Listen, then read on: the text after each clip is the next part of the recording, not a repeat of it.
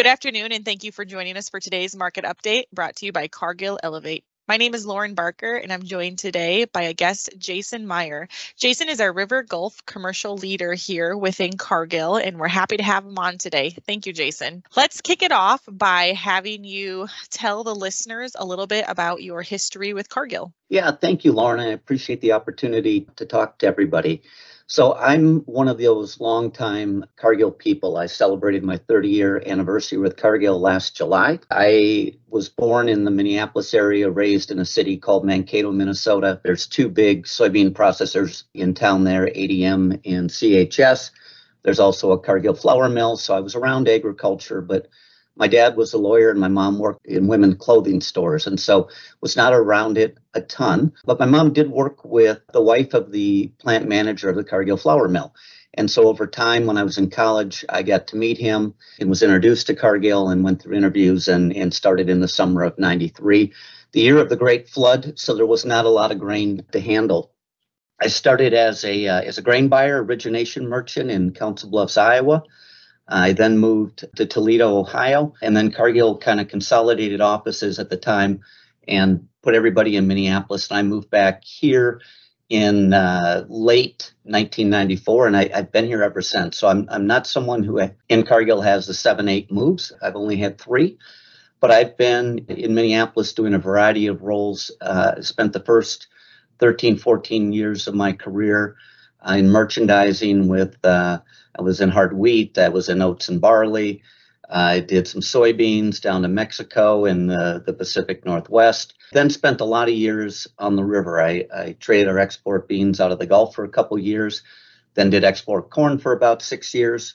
And then kind of hit a spot in my career where I needed to decide did I really want to stay in the trading route or do something different? And, and my heart pulled me towards more commercial roles, more being with people, assets, and those type of things. So I, I oversaw our specialty program for a year.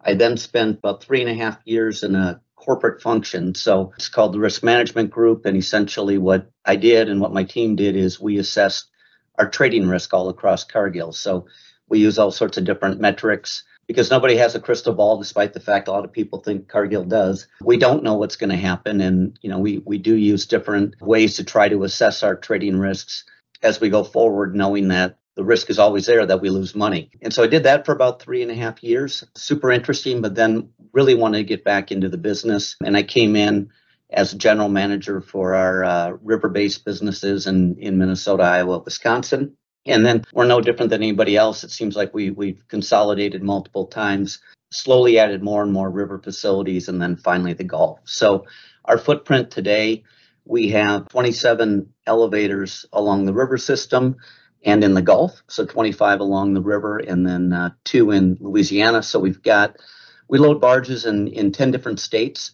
So one of the fun things about the river is, you know, the geographic reach that we really have. And when we have good export demand, it's a fun place to be because you're pulling from all these different areas and, and sending it down south out of all of our facilities, the or out, out of all the states, Illinois is where we have the majority of our facilities with 12. And so that tends to be the state where we operate in on the biggest scale. Over the years, we've made a lot of changes to our footprint. So uh, as Cargill, our, our grain elevator base is uh, is not stable. We've changed elevators. We've you know we've had some that we've had to close or shut down or demolish. We've acquired facilities. We've divested of facilities but our, our footprint has been ever evolving and a lot of it is really no different than you know what you see on the farm where people are taking on you know trying to do more with less and and that's basically what we're doing the same thing only on the grain elevator side is how do we try to put more grain through fewer facilities and, and lower our cost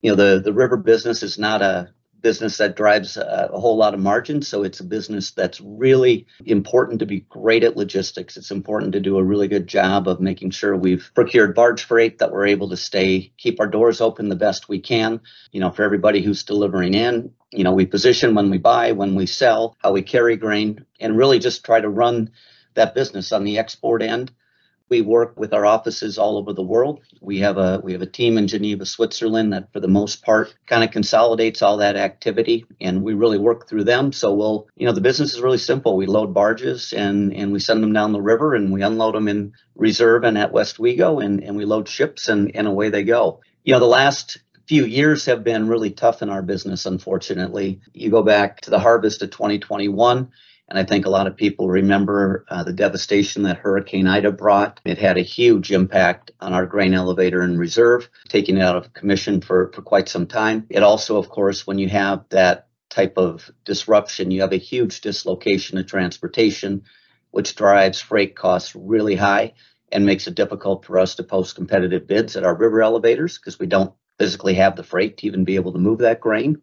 Last year, we came in thinking that you know we were set up for for really what looked to be a pretty fun year until the river really started to fall out in September. We were loading full draft barges Labor Day weekend, and and by the middle of September we were hitting record low levels on the river system and, and once again led to a fall where we were struggling to stay open. We had multiple closures, barges backed up, barges stuck on the ground, you know, trying to work our way out of it. It, it drives transportation costs higher and it, it made it difficult for us to compete. We also had a drought in the West in 22 and you know a lot of the grain in illinois moved out it moved west and south via railroads and then we came to 23 and we thought well the, the good news this harvest is we can't get lower river than what we just had and and then once you know it, it, it happened to us again. And so we've we've really had three difficult logistical years at harvest. We've had expensive barge freight and you know it's it's been difficult to get price competitive. For us to really be good and compete in the world we've got to have a cost of transportation that allows us to compete in order to get grain from the interior to seaboard and and we've struggled with that. The other thing that we've struggled with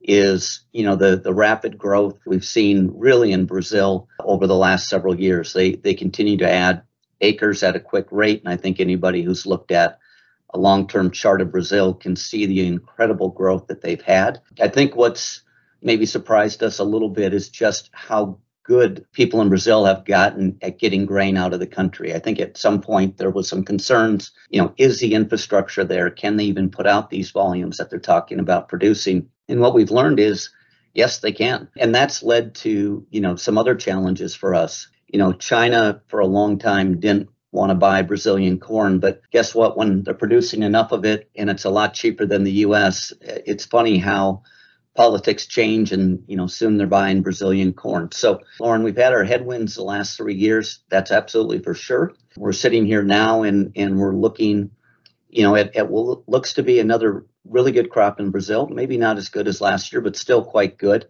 And unfortunately for us, Argentina is looking to have a pretty good rebound after the drought last year. So I wish I could sit here and tell you that uh, it was going to be a lot more fun or, or easier in our business in terms of getting competitive and, and really exporting a lot of grain. But I think it's I think we're going to continue to really have to battle. And, you know, I think it's super important you know that our farm customers as, as they do you know they know their outlets. No one talks just to a river elevator i can tell you that. There, there's a lot of other good domestic outlets that exist and i know you know farmers are really good at at understanding at times you know one market might not compete. Maybe a train ship in your in your area isn't competitive but the local ethanol plant is or vice versa or the river. And you know the the markets are dynamic and and eventually the markets will tell farmers where that where grain needs to flow. You know, the outlook, I wish I could tell you we've got a great outlook coming up for this spring and summer around exports. I think we're going to continue to battle a little bit. We've got some hope that uh, we can have maybe a little bit more of a normal river levels so we're not sitting here battling the uh, the recurrent low water. Thank you, Jason. Appreciate you coming on the Elevate podcast today and giving our listeners a view of Cargill's river system and how that works. To our listeners, thank you for joining us today. We'll talk to you again tomorrow.